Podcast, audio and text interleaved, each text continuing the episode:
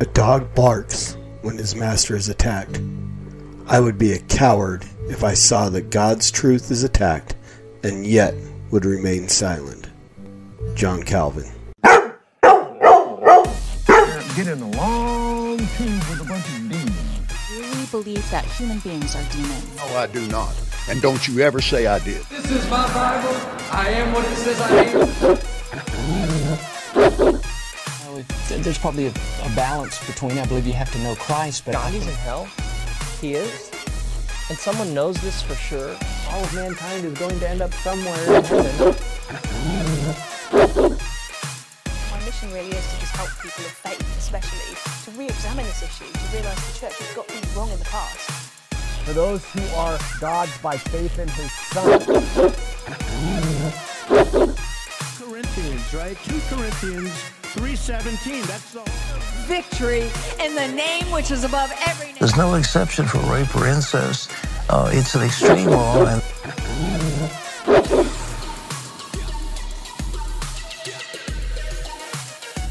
right now. Bones, ligaments, tendons, in Jesus' name. Get out here right now.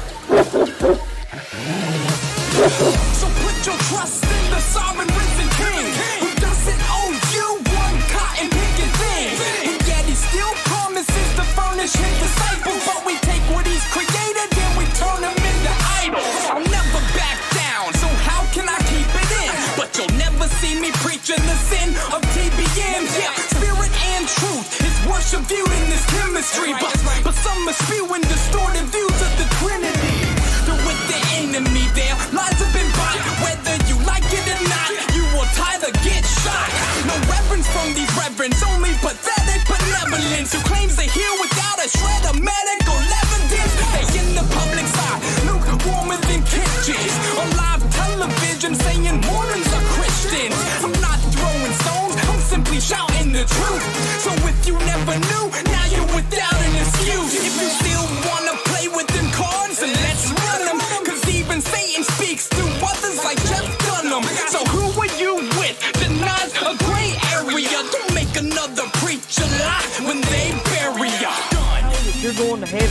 know you ain't got no in your life.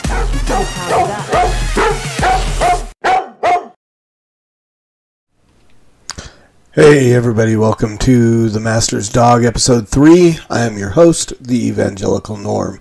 Excuse me. So, we're going to go ahead and just jump right in. This is our uh, 4th of July edition. Um, so, I'm going to keep it quick and brief, and there's really not a whole lot to talk about. David's going to talk about what the Mormons believe about the millennium, um, and then we'll, we'll talk about that whole actually not even going to talk much about eschatology from a Christian worldview because um, it's really more uh, secondary issue, and there's a lot of uh, different views of, of what it is. But there are a few things that he talks about that are specific that need to be addressed. Um, I'm willing to let people who believe, you know, pre-millennium, post-millennium, so on and so forth. Eschatology is not something I was into it once upon a time, um, and then I realized there was far more that I didn't know about it than I did. Um, but it being such a secondary thing, we know Jesus is coming back, uh, and we know that we need to preach the gospel so that people are prepared for when Jesus comes back. So that's kind of where I leave my eschatology. I have beliefs, but you know, they're kind of in flux at the moment between amillennial and postmillennial. Um, whole another topic of discussion for another day. But there are some things that David talks about that we need to address that are extremely um, anti-biblical, uh, taking this what could be a secondary issue of eschatology and the things that he talks about takes it into a heretical false teaching. So, with that being said, we're going to go ahead and let David tell us what David wants to tell us. So, uh, here we go. Hey everyone. So, in past episodes, I've made a reference or two to what Latter day Saints and many Christians call the millennium. And no, unfortunately, we're not talking about the Backstreet Boys, but I do want it that way. Just a little uncomfortable with that. But that's just me. Okay, so we're probably all pretty familiar with the prophesied second coming of Jesus Christ. There will be wars and earthquakes and all this terrible stuff going on. You hear that? Yeah? That is the sound of a thousand terrible things heading this way. The wicked will be destroyed, and Christ will begin his personal thousand year reign on the earth, which we call the millennium. Now, what will conditions be like for people living during this time? In short, it's going to be awesome. Wickedness will be gone, Satan will have no power over the people. Okay, just a quick thing because here again, we, as we take and look at what the Mormon theology is, when he says the wicked will be destroyed, but yet the wicked will be saved to one level of heaven or another. So they really won't be destroyed. They'll be, I guess, killed off in some manner mortally. But when you say the wicked are destroyed, it doesn't it doesn't make sense to me the way that you fit it in with Mormon theology. So that was just something that kind of stuck out to me as we've talked many times about how Mormons feel about salvation and who uh, goes to hell and who doesn't. And according to Mormons, pretty much nobody goes to hell. I have successfully privatized world peace. Children will be raised in righteousness unto salvation. There will be no sorrow or death. When you're old, instead of dying, you'll just be transitioned from mortality to immortality instantly. Dangerous animals won't try to eat you anymore. New scripture will come forth, and God will finally answer. Okay, where does it say new scripture will come forth? Where do we get any kind of biblical standard? I mean, one, the Bible does not say anything about new scripture anywhere. Um, and again, rabbit trail, but you keep talking about new scripture coming forth, but there, David, there are people in England who, and I want to say somewhere, maybe even Australia now, um, supposed prophets uh, have received revelation about uh, new scripture. I don't. I, I want to say I heard something, but I can't say 100% that there's another one. But absolutely, in Great Britain, Matthew Gill received his his revelation of the Book of Jeraneck and uh, translated it and has released it and um, proclaims himself to be a prophet.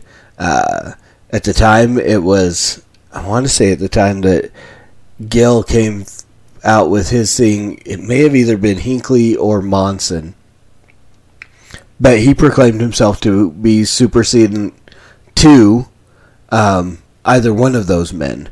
So you're so convinced that other scripture is coming out, but yet when it has come out, you reject it. That doesn't make sense to me in the grand scheme of what the Mormons believe. Let's continue. All those burning questions we have, and more.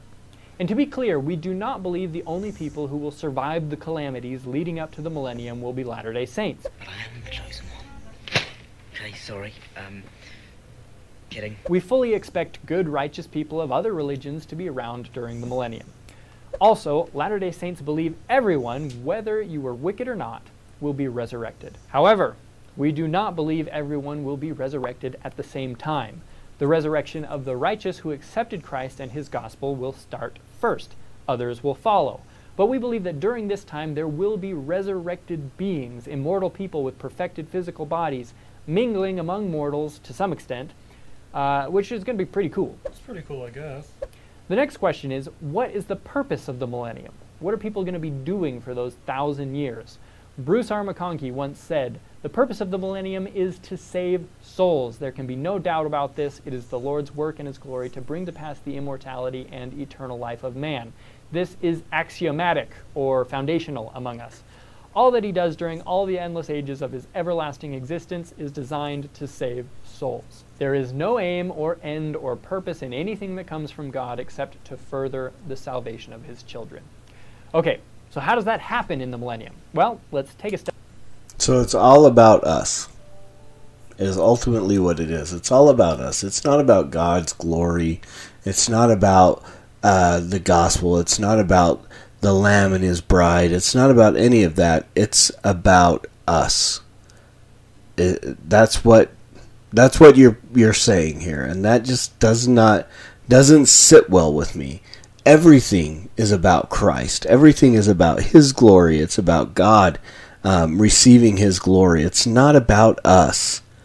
Um, never has been, never will be. You talk about righteous people from other other faiths, but Paul makes it very clear that there is none righteous, no, not one. The only righteous person was Christ, and the only way we can have righteousness is through Christ, is through what He did on the cross. He made Him who knew no sin to be sin, so that we may become the righteousness of God. That's the only way we receive righteousness. There is no righteousness in any other religion. It's not there. The only way we can we can be considered righteous is through repentance and faith and belief in Christ. That's it. There there are no good people unless they are made good in Christ because we will always choose sin outside of Christ. I mean, they, there may be a facade of, well, they seem to be, but ultimately the sin nature is going to rule outside of the regeneration of the Holy Spirit and faith and belief in Jesus Christ. Sin nature will rule. All all uh, benevolent works will be done in in for uh, self satisfaction or self aggrandizement. Um, you know, it it'll be it'll be a facade. It'll be done out of false motives, but it will will self serving. That's the word I'm looking for. Every good deed done outside of Christ is self serving. It's to make ourselves look good. Every good deed done in in Christ is done to glorify Him and to make Christ look good and that's the point of of salvation and, and so on. That's so again, it's not about being righteous in other religions. They won't be there. They will be among the wicked. So, we'll continue. Step back for a bit. Most of Christianity agrees that in order to be saved, you have to believe in Jesus Christ. Well, what happens if you were born in Siberia in the year 1321 and never got to learn about Christ? Does that person get sent to hell at no fault of their own? It is at fault of their own. It's because of their sin. It's because God punishes sin. And you know, the scripture says that, that when we, we look that the, the nature even testifies of God. And so that, so that man is without excuse. So it's not, you know, we're, we're getting into this whole fair and unfair clip from uh, uh, Pirates of the Caribbean. Yeah. And and whether or not it, it's God is the ultimate determiner of what is fair and unfair. And those who have sinned, who have violated God's law, it is fair for them to be sent to hell if they have not repented of their sin and put their faith and trust in Christ. If God had intended for them to be saved, and here's where we get into my Calvinism, which people are going to just have issues with, but we believe that God saves those whom he elects. And so if that person born in 1321 in Siberia were among the elect, God would have made sure that somehow they received the gospel. Well, Latter day Saints believe that after you die, your spirit goes to what we just call the spirit world. While there, those spirits or resurrected beings who did receive the gospel will attempt to teach it to those who did not. Now, this also goes against what Bi- the Bible says. Biblical truth says it is appointed once for man to die and then judgment. There is no second chance in heaven. I mean, it's made very clear in Luke 16 where the rich man and Lazarus and the rich man calls out to to to Christ and says, you know, send Lazarus back to talk to my my brothers and warn them not to come here. And he said they rejected the, the law and the prophets. Will, will they accept somebody who's raised from the dead? Essentially, he, he's making it very clear there is no second chance. Once someone has died, there is no opportunity to learn and accept the, the gospel after death. I mean, when you when you carry that to an extre- its extreme, no one would refuse it, and it would be better off to just let everybody die and give them the gospel where where they can see that it was true and, and so on. You know, you you've it makes no sense. You're you're you're opposing what the Bible says and you're proclaiming what ultimately would would carry out into posthumous universalism. Latter day Saints take this even a step further. We believe in three degrees of heaven. So while everyone in a degree of heaven is technically saved, we believe that in order to inherit the highest level of heaven and be exalted, one must make and live certain covenants with God. We make these covenants through ordinances like works by works. So their salvation is by works. They're say everybody's saved and gets to go to one level of heaven or another, and that's how you know they get beyond that. But ultimately, LDS salvation is is of works because even when you talk to them, they'll talk about those lower two levels as being kind of a mental kind of hell. And mind you, that lower level, that lowest level, contains every hardcore murderer, um, sociopath, pedophile. Uh, all those people are in heaven, saved. I keep forgetting which side I need to put my my air quotes on. Saved in one level of heaven or another. Hitler hanging out in uh, the Celestial Kingdom, terrestrial, Celestial, one of those. Um, I, we know the Celestial is the highest, and beyond that, it, it gets confusing. so, um, yeah, I lost my train of thought. Let's keep baptism. going. Paralleling our earlier example, there are many, many people who die never having the opportunity to be baptized. One of the purposes of our temple. One of those was the uh, the thief on the cross, and Jesus told him he would uh, be with him in paradise. Um, I know that Mormons are like, well, paradise is a spirit world. No. Uh, Jesus proclaimed the salvation of this man without baptism. So, baptism does not save. It is something that we are, are told we need to do, but it's not a it's not something that's going to keep us out of heaven if we don't accomplish it. Jesus was baptized to fulfill all righteousness so that he could give that righteousness to those who could not be baptized for whatever reason they could not be baptized. Jesus fulfilled all righteousness to be able to give that to them. Temples around the world is to perform proxy ordinances for our deceased ancestors. The spirits of those ancestors and teenagers do it all the time for people that aren't even their ancestors. I was baptized, did baptisms for the dead twice when I was a teenager, and both times it was for a man named Jose Gar- Jose Martinez, who is or Rodriguez, or I can't now. I don't remember. I think it was you. Were, no, I have to go through my memory of this, the whole thing. Norman Dunn, having been commissioned Jesus Christ, I baptize you for and in behalf of. Jose Martinez, who is dead, in the name of the Father, and the Son, and the Holy Spirit. Okay, yeah, so Jose Martinez, 15 times the first time we went, and another Jose Martinez 15 times the second time. So, uh, 30 dudes named Jose Martinez I got dunked for, and all of it was pointless. Every little bit of it.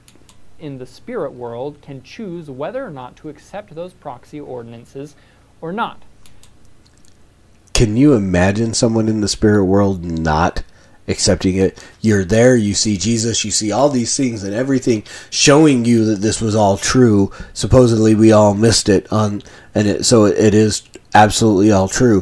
Why would anybody turn it down? Makes absolutely no sense. None whatsoever. Posthumous universalism. But the thing is, there's a lot of work we need to do. There are a lot of people to teach and do ordinance work for. Billions and billions and billions and billions and billions and billions and. Furthermore, we get a lot of things wrong names and dates and such. We've got so much work to do and correct that it's going to take a thousand years to get it done. Those ordinances still have to be performed in temples by the mortal people living on earth at that time. Resurrected.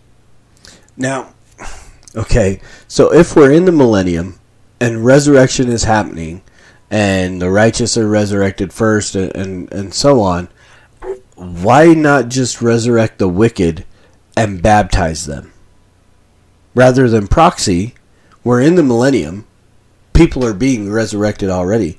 Why would Christ not just resurrect those who were wicked and baptize them rather than do this whole proxy thing? Do they not get to get resurrected until the proxy baptism is done? Uh, continuing. Beings will sort of bridge the gap between the mortal world and the spirit world.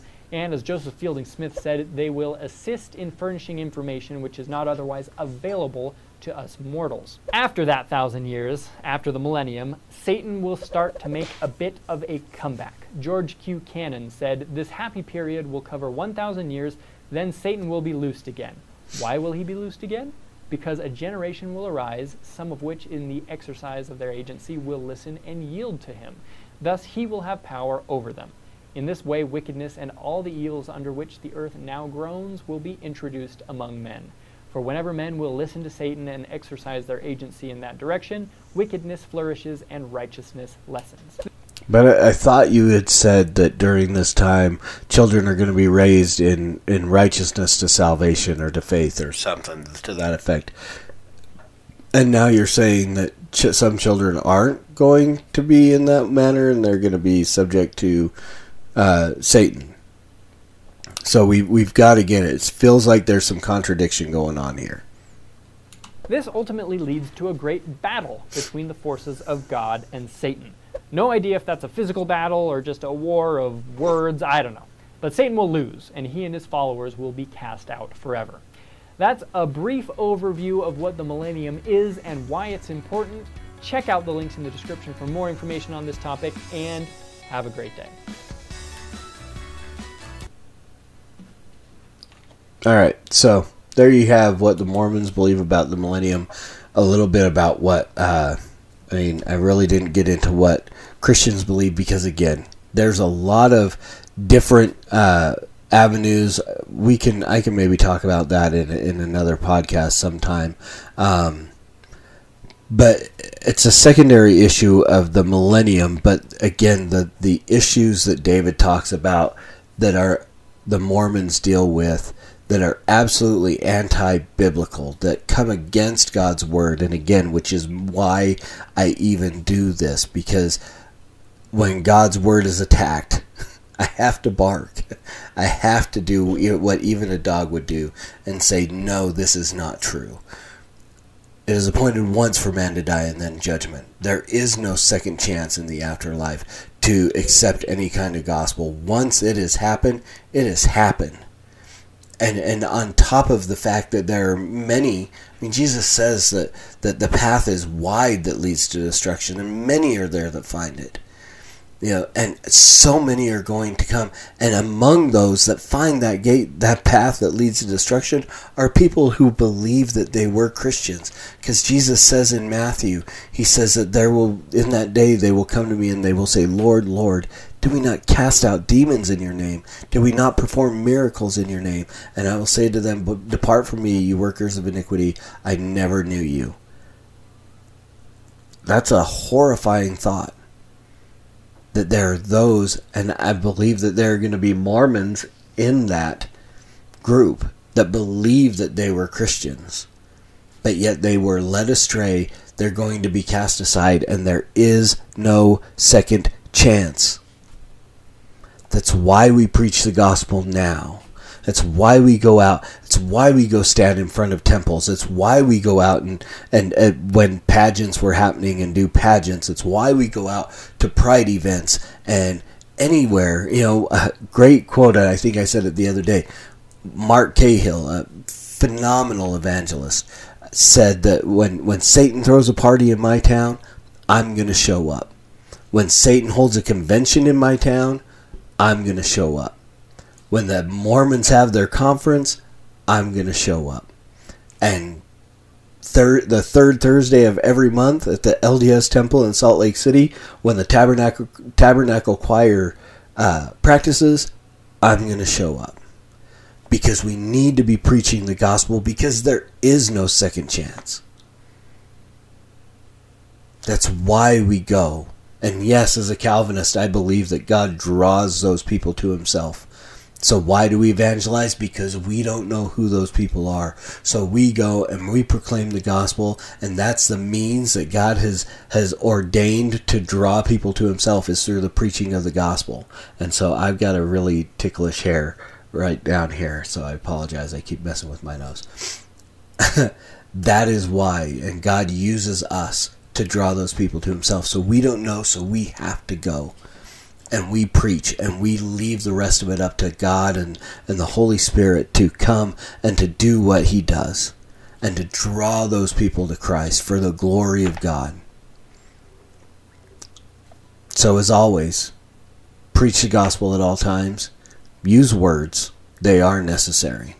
And until next time, Soli Deo Gloria.